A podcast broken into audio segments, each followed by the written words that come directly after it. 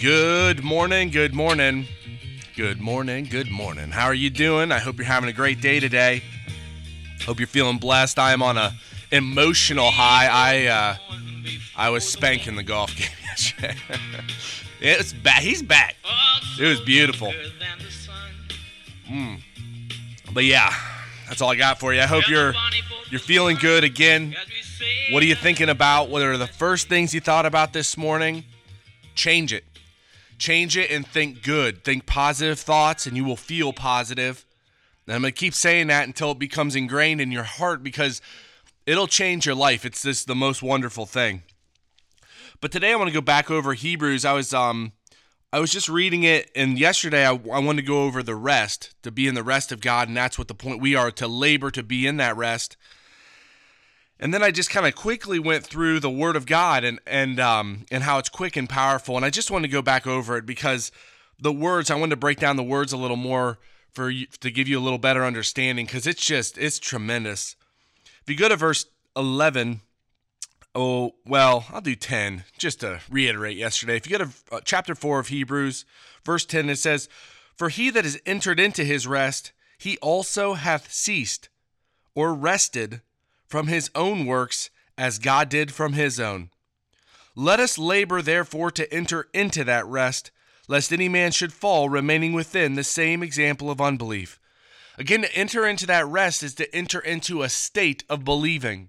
When you start to believe and have true belief, and that's having a firm foundation in trusting what the word says, when you have that belief, you'll enter into a state of rest because you can't fear when you know God is there. God's love casts off fear because he's perfect. I should go over that verse too, but we're going to keep going. If you go to verse 12, for in fact also the spoken word of God is living. And I love that too. If you read the word, you'll understand this. It works with you in your time. If you ask God where to go, or if you're reading, whatever you're reading, God will start to open it up through the Holy Spirit. And there's a verse in here that talks about how you don't need to be taught by anyone. The Holy Spirit will teach you. You just have to read, and it will open. I promise.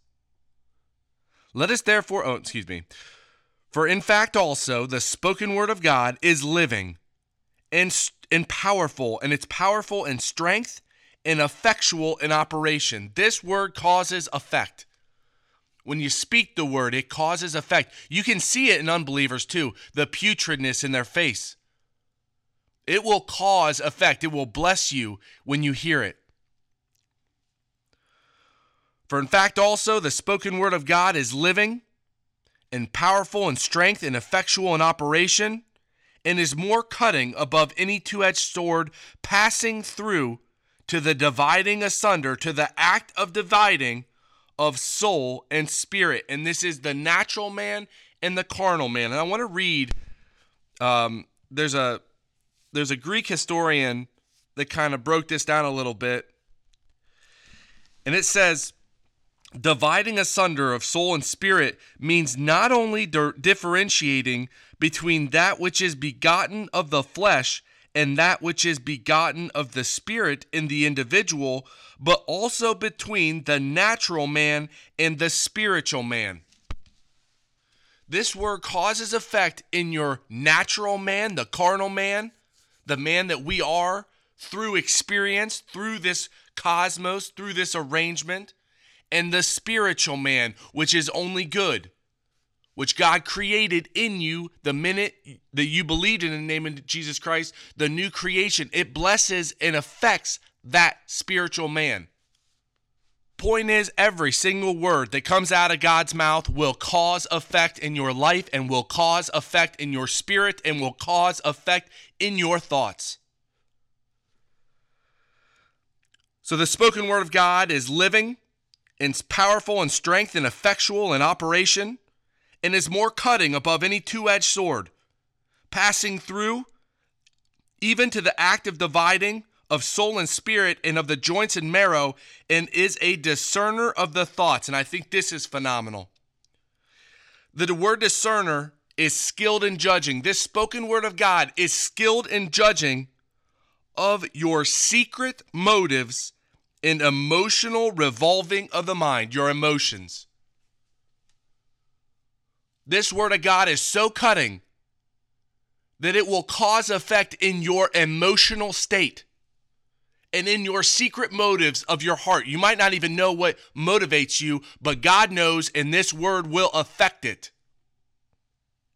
Is a discerner or skilled in judging of the secret motives and emotional revolvings of the mind, and intents, and that is in the mind. What is in the mind and the ideas? It will affect and cause effect in your ideas. If you don't like what you think about during the day, have you ever thought if you like what you think about in the day? If you don't like those thoughts, this spoken word of God will change it. It will affect it. And it also affects the distinctive char- your distinctive character, the heart of your distinctive character. What makes you you? This will cause effect. When I started reading the word, this is way back, probably 20 some years ago, but when I was like 19, and I made a commitment to myself that I would read it every single day when you start reading the word, it starts to change you because if you if you have any uh, what is that word? Um, obedience. If you want to be obedient, if you if you have that, if that's in your life, if that's in your heart and in your mind, you start reading the word, you start seeing the errors of your thoughts. You start seeing what like I can't believe like there's so many things that I thought of the word before I started reading it. So many beliefs that I had before I started reading it. And then when you start reading and you start realizing, like, wow, we don't live in condemnation anymore. I don't need to condemn myself. Paul didn't even condemn his own self. Like, I don't need to condemn myself. I don't need to condemn others. I'm righteous. I'm going to heaven.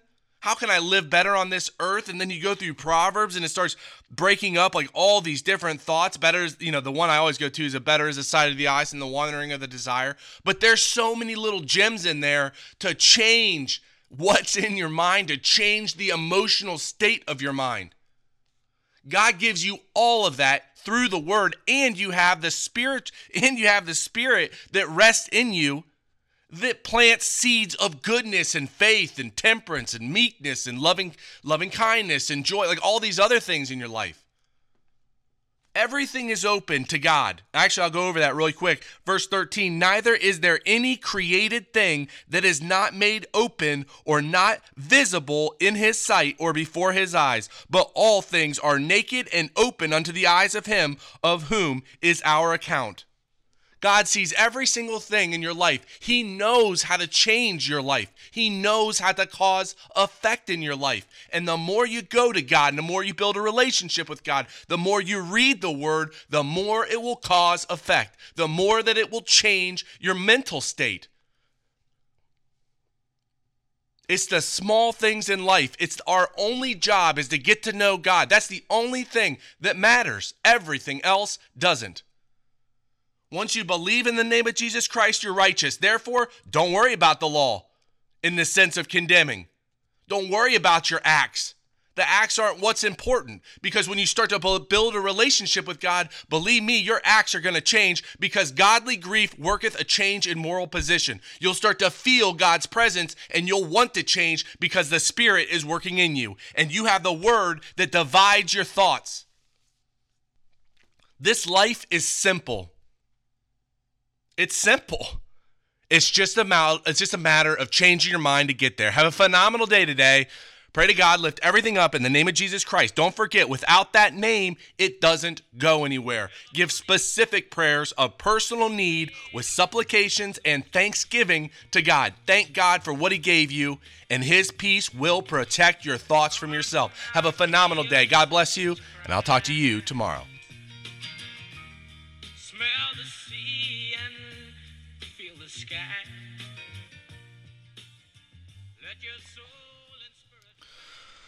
Well, Heavenly Father, I thank you so much for today. And uh, I just pray that this doctor's appointment goes well. I just ask again that you remove and just clear everything out and clear everything up that I can feel, um, well, not really feel, but then I'm back to 100% and can eat and drink as much coffee as I want.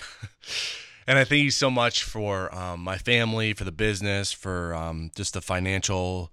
Uh, increase. I, I, I cry out to you that you continually just dump that upon us. I pray for the situation with that client that you just muzzle muzzle it. And um, I also pray for the product that's getting out, the sewing, and that you get the right person in here, that it's a complete blessing. And I'm so grateful for the people we have and that you just take care of them in every situation, that they're safe this weekend. And uh, I ask you for a great day today. And I lift everything. And I thank you so much for your son and what he did for us. And I lift everything up to you in the name of my Lord and Savior, Christ Jesus.